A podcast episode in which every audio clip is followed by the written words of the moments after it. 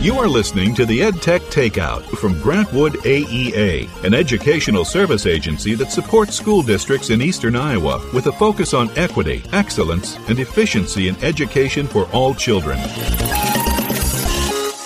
Welcome to episode 45 of the EdTech Takeout, the podcast that serves up bite sized technology tips for teachers. My name is Jonathan Wylie, and this is Mindy Cairney. Hello.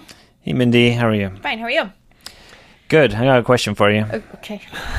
Jeez. All right. Let's, I'm just going to jump right in there. Yeah, you are. know, get to business. Okay. Uh, business socks. Business sucks, if you will. Yes. Uh, are you polite to your digital assistants? Um. Actually, surprisingly, yes, I am. Yeah. I am. I was in the car the other day and at, at a school, and I had to get directions home, and Yeah. I asked the assistant on my phone, Yeah. who I'm not going to name in case I set off someone's device somewhere, Oh. but yeah, and I said, um, "Take me home, please," and I said, I, I said, "Please,". Please, and I yeah. I had to catch myself and thought, well, maybe we should be more polite to these uh, digital servants that we Yeah. have. The only time I say please is um, I'll say, Alexa, please turn off the music. But I never say thank you. Yeah. If you say thank you, does anything happen? Well, my wife never says please, and she Oh. actually gets quite angry at Alexa, and she will shout at Alexa She in like a teacher voice. Yes. Yeah, and so um, she has a cross face on as well. It's kind of amusing. Does Alexa say, look, calm down? No, I mean, I think Alexa should. Takes it. Anyway, the re- one of the reasons I, I thought we'd start with this is the uh, the recent Google I/O um, conference. One of the features that Google is bringing to the Google Assistant is the Pretty Please feature. Mm-hmm. Yes. You can turn on. Have you seen that? So um, that yes, my can- husband actually said something to me about it. Yeah. You can encourage your kids to be more polite. Mm-hmm. Yeah. And I don't know what you thought about that as a conceptual kind of Yeah. how should we be talking to these digital assistants? Yeah. I don't really know. I think it's good practice. Yeah. So does she not respond unless you say pretty please? Um, I think she rewards you. you by saying things like "Thank you for asking so nicely. I will turn the Oh, music off." good. Um, and I think if our Alexa did that, my wife would probably throw it across the kitchen. Don't you be nice to me. yeah, haven't got time for that. Yeah, that's So- mm-hmm. interesting. It's good practice for the for the kids. So there you go. It might be coming to uh, a Google Assistant near you too, and I don't know if Apple will do that with um, the lady or the gentleman. The lady or the gentleman. Yes, depending on who you have, but Yeah. uh, it's possible. Oh, good one. Um, do you remember the Puppet Master app that we talked about on episode 41 as a tech nugget? Why, yes, I do. How could you forget, really? Yeah, right. Yes. Um, remember, the developer's website said that they would help people create a lesson for any curricular subject. And Tony Vincent. bless him, challenged the developer to create a lesson showing the lowest common denominator. Yeah, not a simple task. You would think not, would you? Right. Mm-hmm. Well, we received a tweet, as you know, Mindy, from Michal Finegold, who is the creator of the Puppet Master app. She heard our episode and accepted Tony's challenge. Yeah, so fun. Isn't that interesting? Yeah. So we uh, we set up a time to talk to Michal Mm-hmm. on the podcast about um, lots of different things. But I think one of the things we thought was important that we could talk about was the importance of art education because Yeah. we'd not done that before. Right. And I think that'd be something that'd be interesting to a lot of our, our listeners. And given Michal's background as a digital animator Mm-hmm. Yeah. Mm-hmm. and uh, app developer of creative art apps, we thought this would be a fun thing to do. Yeah. So let's get started. Let's do it.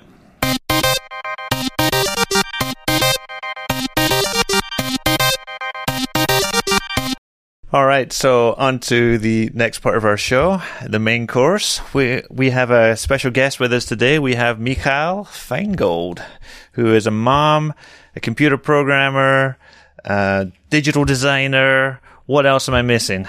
um, video uh, or uh, visual effects professional, I should say. Oh, yeah. We have to talk about that too. For sure. yeah. So t- tell us a little bit about yourself and uh, give us uh, give us the, the, the origin story. Um, so I was always really into programming and was always really into art. And, um, I was at first I was a software engineer. I studied physics and computer science at university. I'm Israeli. It's kind of our national profession to be software engineers. So, uh, but I, I, really, really loved it. And, uh, I wanted to incorporate it with some of these artistic things that I like to do. And my husband suggested, Oh, what about computer animation? And I was like, hmm, okay, so we have to move to the States to pursue that because that's where the industry is. And so we moved and, uh, I did visual effects and computer animation for like a decade. I worked on a lot of movies like The Hobbit, and Captain America, and Happy Feet 2, and I worked on a lot of commercials. Uh, have you seen the Geico Gecko commercials? Yes. Yes. I worked on some of those. Cool. And, um, uh, and some TV shows and stuff. So that was really fun. And I always really was drawn to animating physical types of things, like, um, things made of clay and paint and fabric. And I would see these beautiful stop motion animations that people make. You, you guys know what stop motion is? Yeah. Yeah. Yeah. So, um, uh, basically, I kept wishing there was an easier way to do that because it's really time consuming to take one frame at a time. Or I liked, have you ever seen the making of for like Disney movies where they'll show you the pencil sketches and how they animate? I always Yeah. thought that looks amazing just like that. Like I don't Uh-huh. even need it all smoothed out and colored. So I was playing around, uh, with this idea. And then I also had a baby and that kind of all came together because I thought, you know who would really enjoy animating their arts and crafts or their toys or things like that is kids. So it kind of all came together. I made this app called Puppet Master. I made the first version myself and then it started to grow and I started to hire a little bit of help with it. And, uh, it basically lets you animate your your arts and crafts or your toys or anything that you choose to photograph. You can animate it by moving your body around in front of the screen, in front of the device camera. Um, that's just called motion capture. Or you can use your fingers and drag around the body parts and things like that. Um, and I made a couple of other animation apps that all have to do with this, with taking physical things and bringing them to life. Um, so yeah, I don't, I talk a lot, so you guys need to. No, like- you're good. You're, it's very interesting. So, um, Wylie has done some of this. Obviously, that's where the tech nugget came from um, with his kids, and I'm planning on using it with the classic kindergartners tomorrow. It's really neat. It's a really great idea. We're very impressed. Very impressed. Yeah, yeah. It was kind of one of those things where I thought, first of all, I thought, why isn't anybody doing this? And I waited for a while. I was like, well, surely somebody will soon, but nobody was. So I was like, well, I better do it. And, um, it, I didn't expect it to take off as much in the educational field because I just didn't think about it at first. I thought about myself because I'm self-centered, I guess. And I was like, I want this and I want it for my kid. But, uh, then parents were like, is this educational? And it is inherently educational, anything that's creative. Um, but even more so if I sort of make sure there's educational content built into it. So I, it kind of snowballed into this thing. And then I started learning about arts integration. I'd already heard about STEAM, which is, you know, STEM with the arts in there. Right. Yes. Um, and then I heard this term arts integration and learned more about it and just the idea of incorporating and combining, um, the teaching kids the arts and teaching whatever academic subject you're trying to teach. And I was really drawn to this idea for a bunch of reasons. Um, you know, I'm sure that art education is really important, but at the same time, it's probably one of the first things to get cut in a school budget or things like that. Um, so in terms of how important it is, I, I know for myself that I wouldn't be, I always say this to people, I wouldn't be as good a software developer if I didn't have the really good arts education that I had when I was a kid. I had great art teachers. I had a teacher who said to me about a piece of art, she said, that's interesting. And I said, oh, that's what you say when you don't like something, right? When it's not pretty. Cause I was really little and I was thinking Sure. of things like that. And she said, Yeah. no, interesting is the best compliment you, you could get. It's the, it's the most important thing I look for in art. And just a lot of influences like that. I had a teacher who would always say, whenever she showed us something, a technique, she would say, this is just one way of doing things. It's not the only way. It's not the right way. It's just one way I wanted to show you. And then she would give us these assignments like crazy hat day and you were supposed to make a crazy hat out of whatever. And she would tell us, these are skills that you, it, whatever you do later in life, you'll be more, you, you'll be more able to think outside the box and come up with creative solutions to things And I have found that to be true. And it helped me imagine things that don't exist yet, you know, mm-hmm. and it helped me um, visualize things that are really abstract, like in terms of mathematics, visualize n-dimensional problems and this and that. Um, so even just as strictly like a programming nerd, uh, it's all very much connected. And even more so when you think about how important design is and user experience is in technology right now. The entire like comeback of Apple and its, um, influence over the whole market is based on that. And, um, I don't know if you guys know if you're familiar, but there's this guy, Paul Graham. He's very important in the tech world. He founded a really big, uh, the biggest accelerator for high tech company for startups. And he was speaking at this thing that's available on iTunes U now as part of their course. And a student asked if it's worth going to business school after, you know, studying computer science. And Paul Graham mm. kind of found a polite way to say not really. And he was like, and he was like, uh, if you're going to study something else, you know, I'd probably go to design school or something. And I thought, yes, I agree. That's very interesting. yeah. Um, so yeah, all of that is, um, really important. And of course, of course, for me, because I got into computer animation and design, those things are specifically artistic and visual. So of course, it made a huge difference. But I really, I can't think of any profession in which it doesn't help you to have a strong background in art and arts education. So so coming back to how easily that stuff gets cut and how hard it is to be a teacher and hit all these academic standards that you have to hit, um, because there's just no time. If you can integrate these things and you can give a lesson that does all of this at once, that's something creative and something that uses storytelling and, and arts and crafts and this and that and is around a lesson in history or science or whatever it is that you're trying to teach, then everybody wins. Then you're providing that art education. You're still meeting your standards that you need to meet. Um, and, uh, your kids are going to remember it much better. I think if I had learned certain topics in a more creative way, I probably would have remembered them much better and mm. internalized them much better. Mm-hmm. Um, and when it's fun, the students are engaged. They're not just kind of like, you know, blocking it all out.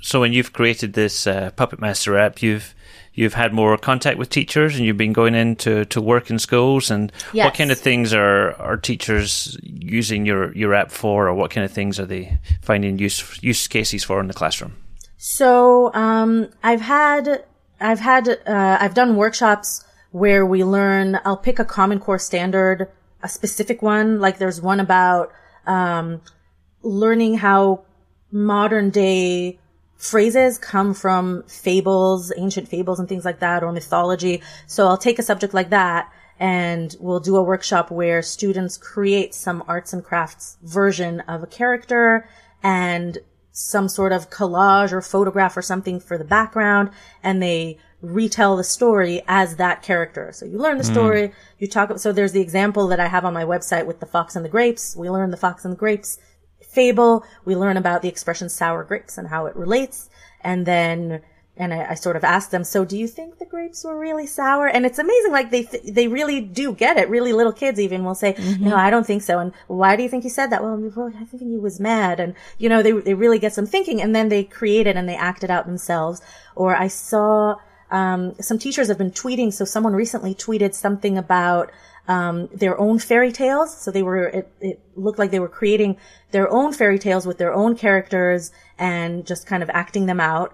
Um, there was once something, uh, kind of patriotic, I guess, something with American history where they were doing, you know, character or they put themselves, one teacher had the kids, um, using themselves as the character, acting things out on some, some sort of patriotic background. So I don't know, a lot of different things a lot of them are doing things that I don't even know about. I wish they would all tag me and tell me.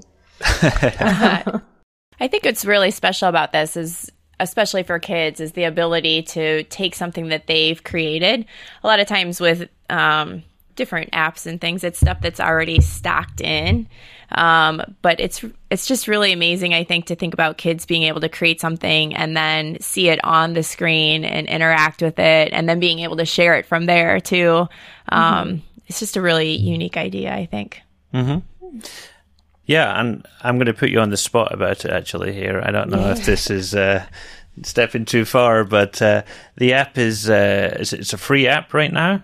Yes, is it's a free app right now. Going to stay free, or so I don't know. that's a good question. So yeah, how my- do you fund and develop this thing? Yeah, so right now forward? it's been just me, literally just me, sitting in my house working on it and then paying from my own money for whatever help that I needed with it. My plans to monetize, I had a couple of ideas.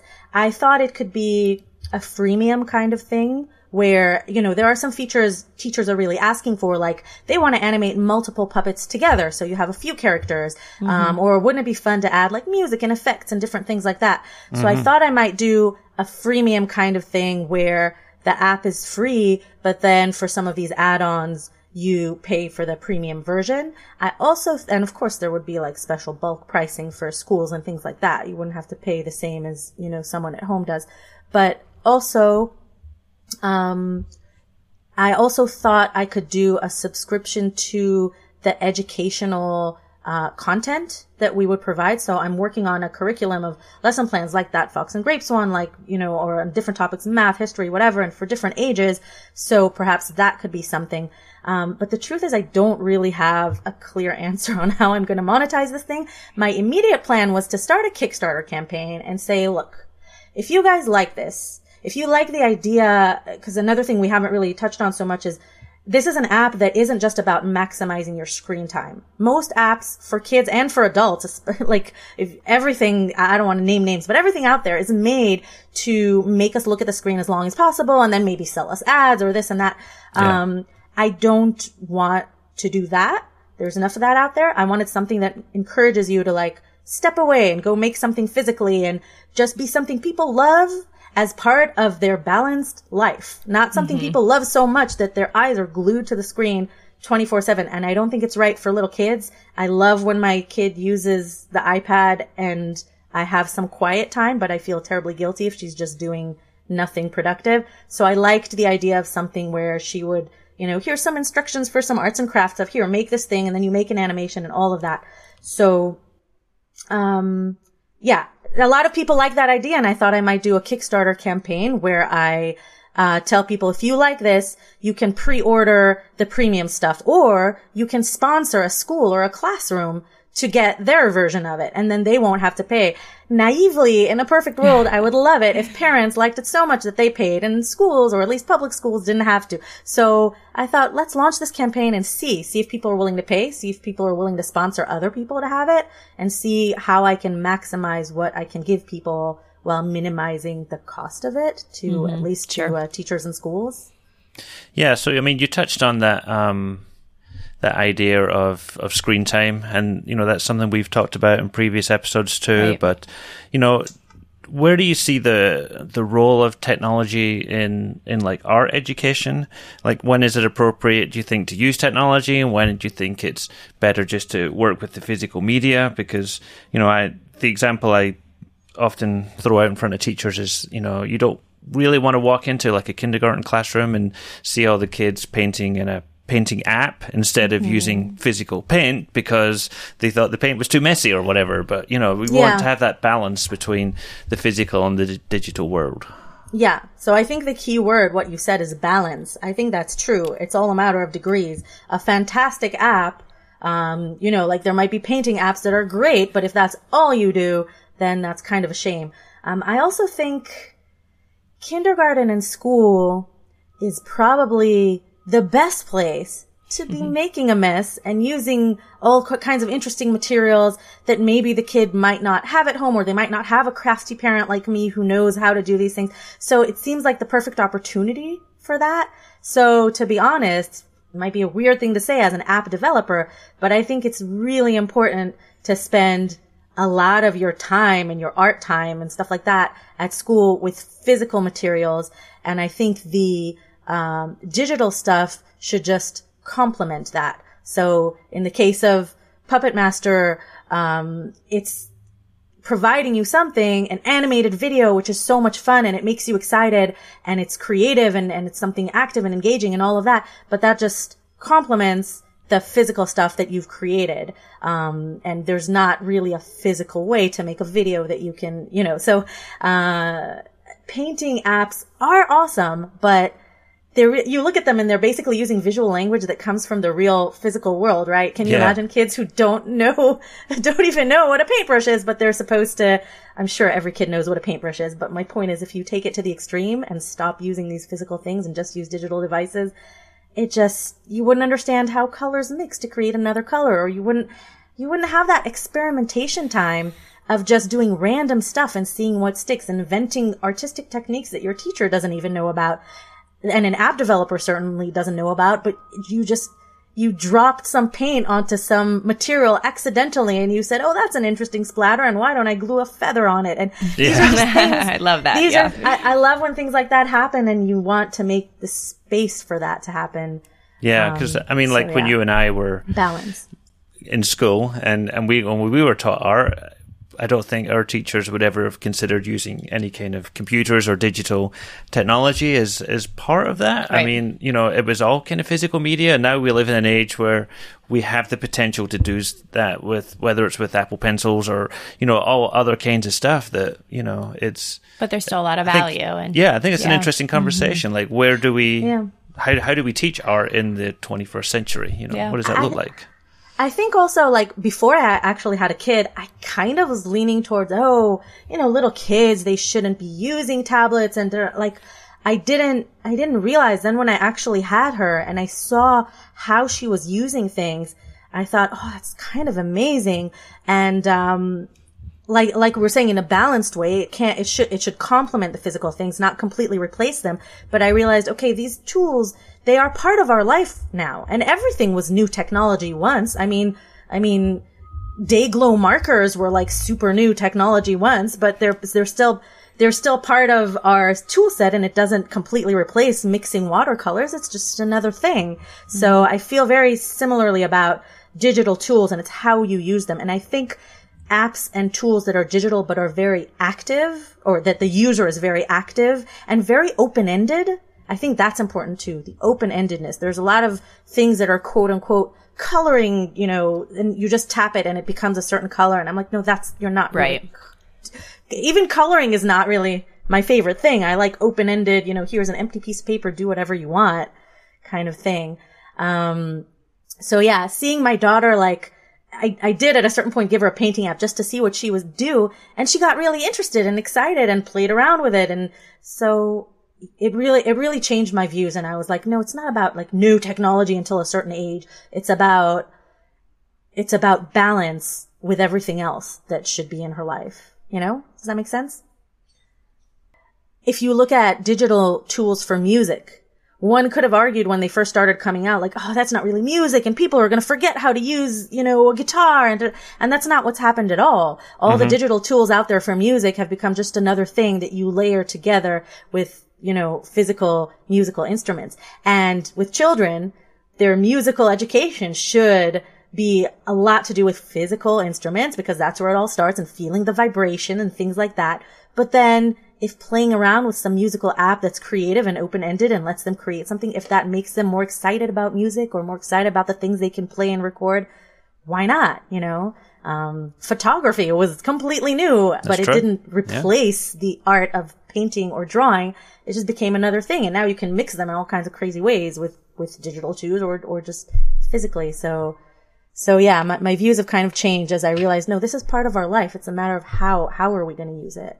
And how are we going to teach our kids to use it and condition them to either sit around consuming things all the time or condition them to look at a tool, be it physical or digital, and say, what can I make with this? You know, I, I wonder what I could do that nobody else has done yet. And that's what I want them to do. That's a good analogy. Yeah, it is. Yeah. So I have one final question for you. And you might not know this about Wylie, but he's somewhat demanding. And um, I believe in our episode with Tony Vincent that he requested a lowest common denominator lesson. Where are you with that? With his demands? I started thinking about that the minute he said that. And so what I thought would be a cool idea was, um, and I'll try to make something and, and put it on the website or maybe just have people like, uh, email me if they want, if they want me to send them like some materials and some examples. The prime factorization, I always think of it like like a root or roots of a tree. So I thought you make some sort of collage. I like the idea of clay or plasticine for this. And you make, um, on like, and, and use cardboard or something as your background. So it sticks onto them. It's like a relief, like it's like a two and a half D.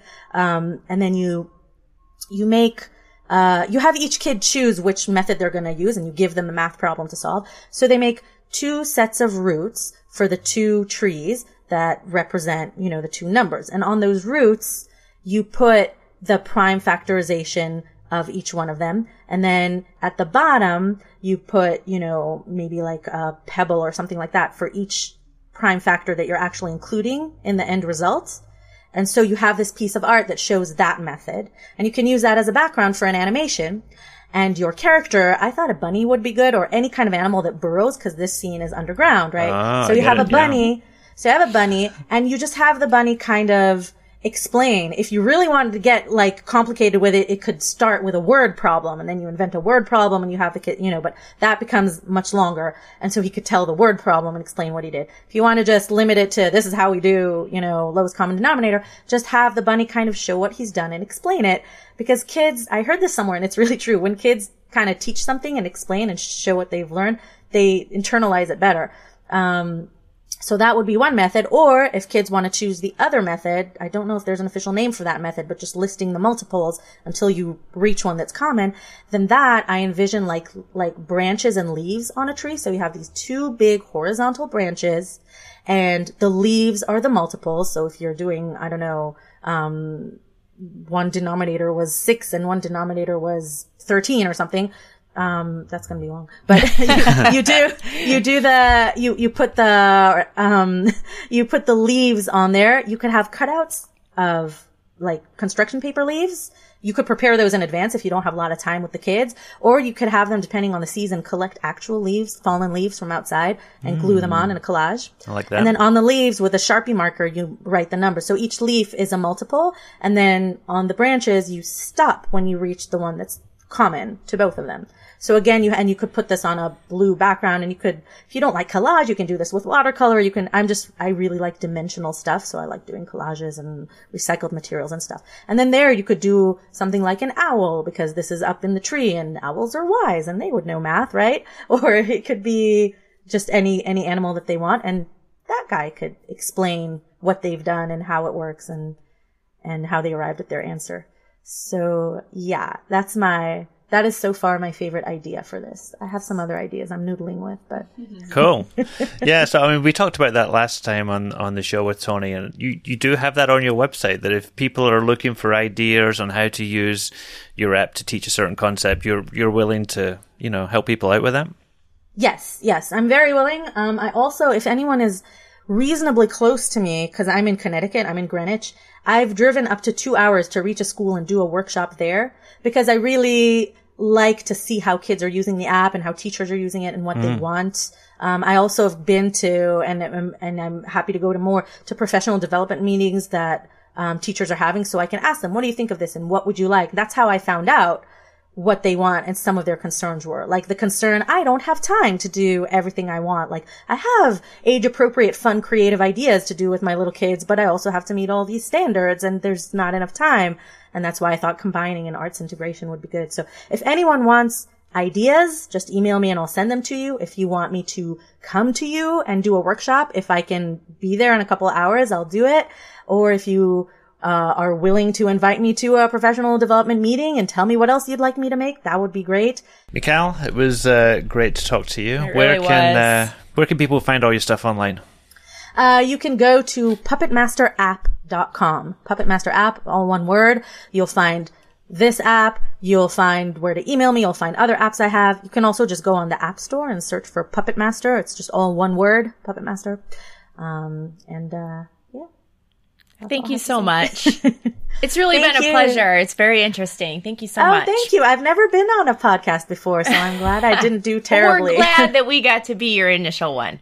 Yay. Thanks, Michal. Thank you.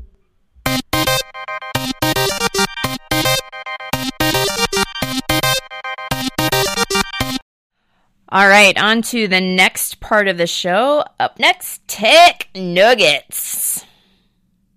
What's up? What are you? Well, Just before we start the tech nuggets, I just Yeah. wanted to drop in here that we had um, a recent review in the Apple Podcast Okay. app, and uh, somebody asked that we should do another all nugget show, Mindy. Oh, all nugget show. So I think that might be our our summer learning to Yeah. maybe a good thing That maybe to takes come some back prep, with. yeah. Mm-hmm. I know we have all summer to. I mean, we don't have all summer off. We really don't. We are in No. and out for all kinds of different things, Yeah. and we've got conferences. Maybe when we after we've been to ISTE. Yeah, I was we gonna say maybe we should do one after ISTE and do a tech a nugget. tech nugget from ISTE. All right, so that's it settled. Then we will do a tech nugget show sometime after, After we've been ISTE. to ISTE. right. That makes sense. Yeah. All right. It might not be like straight after ISTE, but it you Like. August. Okay. Can we do it in August? We can do it in August. Okay. Yeah. Let's do that. All right. Sounds good. Take some notes, Mindy. Yeah. Okay. All right. So you're gonna start. You you got one. We should probably actually do tech nuggets instead of just talking about Oh tech nuggets. yes, that's yeah. true. All right. Okay, so friend of the show, Heather Callahan, Hi, Heather. has created an interesting uh, tech nugget I thought was Yeah. worth sharing with you guys here. It's um, her ICYMI Summer Learning Opportunity. So, in case you missed it, uh, summer learning modules that she put together. So, online opportunities to learn and grow professionally, whether you need to brush up on your Google Suite skills, learn more Mm-hmm. about a tool, or just want opportunities to collaborate with colleagues. Yep. So, uh, Heather is a tech integration coach at her district, and I'm presuming she created In this- Nebraska. Yes, in Nebraska. I'm presuming she created this for her teachers. Yeah. But she has said anybody, Anybody is can do it. welcome to jump Right. in and, Yep. and try this stuff out. Right. So she's got six modules here to select from, What are they? and they are Gmail Gems, amping up your inbox. Mm. You know, if Gina did that, it would be Gina's Gmail Gems. it would be. uh, we got a slides smorgasbord. Ooh. Uh, did you know? Yep. Kicking with Keep, Mm-hmm. Hyperdocs and Choice Boards, and Mm. my favorite, the podcast Playground. Always Mindy. about you. Yeah. It's about us, oh, technically. right. Oh, yeah. Right. Um, because in the podcast Playground, she says you should pick any episode of the EdTech Takeout and then just uh, record on a Padlet some things you've learned or some ideas you've got for um, implementing technology in your classroom. So we appreciate Heather for uh, including us in uh, her district Mm-hmm. learning and for sharing that out with other people. Is that Um, her Padlet or your own Padlet? She created a Padlet that Oh. anybody can just jump on Nice. and you want to? Yeah. It's hard to burn a Padlet these days. Well, that's true. somebody else to create it, not you. Yes, she has a Padlet. your Padlets. She has a Padlet that has links to Padlets. Oh, So one Padlet with the six modules, and then you click Yeah. on the module you want, and then you leave your little reflection on there. So. If you're looking for some summer learning, some Yeah. free, uh, self-paced summer learning, Yeah. then Heather Callahan's got you sorted. Thanks for including us, Heather. We appreciate it. This Yeah. is the second year she's done it, right? I think this is the second year. Yeah, right. yes. All right, so my first tech nugget is called Snooze Tabby, coming from you from Stacy Beamer. And um, as many of you now know, I um, love the snooze option in my inbox. And I have, um, so when Stacy shared this with us, I was super excited about it because I like the idea of sending things away but having them boomerang back. So um, the way Snooze Tabby works is it's an extension for your browser, and what you can do is snooze a tab. So one of the examples that they used was like if you are um, you came across a resource or something, but you don't have time in that moment to read it, then you can snooze it and have it come back. Most importantly, like if you aren't sure whether or not it's something you want to keep and bookmark or curate to a list or whatever, um, but then it comes, you know, back and you can customize those times too, or there are some built in snooze options as well. Um, so I tried it and kind of played with it a little bit. And yeah, I mean, I just set it for like a minute timer and it came back in a minute. The only thing that I wish it did differently was that I wish like it kind of opened a new window just with that tab. So it was more obvious, like, hey, this Oh, yeah. tab has come back Just to you It pops up right in the but screen. instead yeah so like i could totally miss that tab and not like with all my tabs that i have open which isn't a ton but Hmm. um but yeah definitely maybe worth looking at if you like the snooze option of sending things away i really wanted to send a bunch of tabs away at one time but it's one tab at a time Just one tab at i think time? so that's all okay. i could figure out how to do anyway but Hmm. i don't know Okay, I like it. I mean, I could see as a as a classroom teacher if you are, you know, looking something up at recess and then all your kids come filing back through the door and you're like, oh, okay, I'll just look at this later if Right. I make sure it's the one I need, snooze it until your prep time or lunchtime, and then, yeah, there it is, and you can take a look at it again. Yeah. Did I mention it's for Chrome and Firefox? It's for Chrome and Firefox. Firefox too. Look at that. I Wow. know. Who knew? I might even try it. Yeah, give it a shot. Let me know what you think. Yeah, I think for all those people that have uh, tabs as to-do lists, Yeah. this, this one's for you. This one's for you. You could check things off temporarily and Mm-hmm. bring them back later. Yeah, I like it. All right, uh, second tech nugget from me Okay. is an app that I go back to every now and again, but it's one of those things where you have an app that you use and you don't really look for alternatives for it. So I'm talking about Keynote for iPad, and um, a lot of the time I'll do my stuff on Google Slides just because that's where I'm used to working and it works on all my devices. Right. Um, but Keynote had some recent updates. They're not like new, new updates, but when I went back to play with it, I found these recently. So the first one is uh, you can draw on your slides with a variety of different tools like pens and crayons and brushes and that kind of stuff. So I think that's nice, creative thing to do.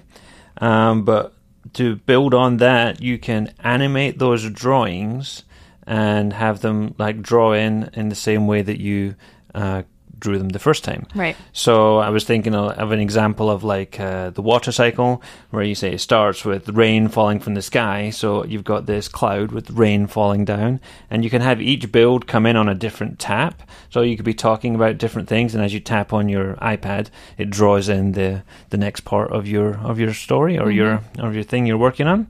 So I think that's pretty cool. Yeah.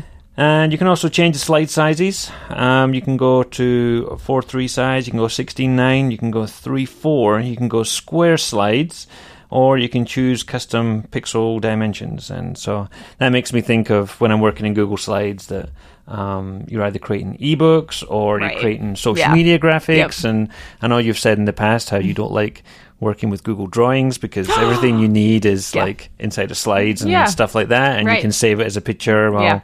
You can do the same on Keynote now, I guess, and maybe not save it as a picture, but you could take a screenshot of Mm-hmm. Yeah, it sure. and Yeah. save it that way and have different sizes for different things. And I haven't been in Keynote for a while. I should go back. I Yeah. think there's so many there I mean, I think Keynote is probably more powerful than Google Slides is. It's just that Google's where I live. Yeah. You know. I, I like Keynote. Yeah, just, there's so many different things Exactly. to try and yeah.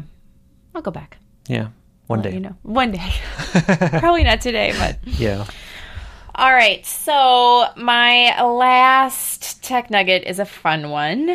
Um, and I was, you know, per usual, not necessarily prepped for tech nuggets today. And so I was just kind of thinking about um, things I'd done recently. And actually, just because of my possession, per, um, profession, my job, I have lots of my friends ask me questions about their phones and they're like how do you how did you do that? Or how did you send that to me? And that made me think of the apps in iMessaging on iPhones. And um so I was kind of looking in there. Somebody the other day had asked me not the other day um, probably a couple months ago had asked me how to send their location their exact location through iMessage. Yeah. and so I showed her how to do that in maps. Anyway, so um, I happened to be in there just looking in the apps for iMessage and found the GIF keyboard. Okay. Okay, so I add a GIF keyboard to my iPad and to my iPhone, and it allows you to choose a GIF that you probably see like all over social media and um, add it to whatever place where you can type because it pops up as a keyboard. The cool thing about it is that you can add your own meme message to it. So I have uh, you've probably seen this little guy who's like he's like tiny. Like how old is that kid? 18 months maybe? Maybe, yeah. and um, he's walking into the kitchen. And he makes like this big O face, and then like tiptoes back, kind of out of the kitchen. There's a complete 180. yeah, yeah. super funny. So um, I took that little one and then added a meme to the bottom that says "When I see a snake," so I can kind of personalize that, and um, it was it's kind of fun to play with. And then I just inserted it into a Google Doc that I had open on my iPad, and then I had it right in there too. The other neat thing about it is that you can save it as a favorite, so you can pull that gift back up and use it some other ah, time. Useful. So, yeah. Yes. There's always going to be a time for when I see a snake. Yes. Yes. Always. Unfortunately, in my life, it seems like there is always a time for me to use the GIF of when I see a snake. Every time you go to Benton Community? Every time I go to Benton Community. Yeah. Yes. That is a fun one, Mindy. You win Tech Nuggets today. Yay! I am the winner. Well, I think that's about all we have time for this week. A big thanks to Michal for joining us and talking about arts education. I think that was a great conversation, and I think it's one we should come back to again in the future. We should Yeah. get some other people on to talk about arts ed because um, I feel like we got a, good, a lot of good feedback from the PE people as Yeah, well. People liked yeah. that PE Yeah, episode, and Mhm. so we don't always reach out to the edgies to include all these uh, Yeah. curricular areas. So we should definitely do that. Uh, shout out to Jonathan Miller, who just started listening to the podcast. He started with the Joe Crozier episode, which I think is a good one It's to a good start place with. to start. Yeah. Yeah, he said he really appreciated all Joe's thoughts and ideas and opinions that you shared out. So thanks for listening. Thanks Jonathan. for listening. And I am at Team Cairney on Twitter, and Jonathan is at Jonathan Wylie. Our team account is at DLGWAEA, and you can use our hashtag EdTechTakeout to tag the show.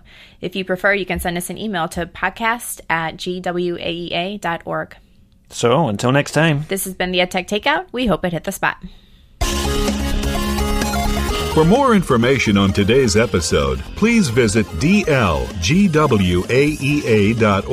slash podcast.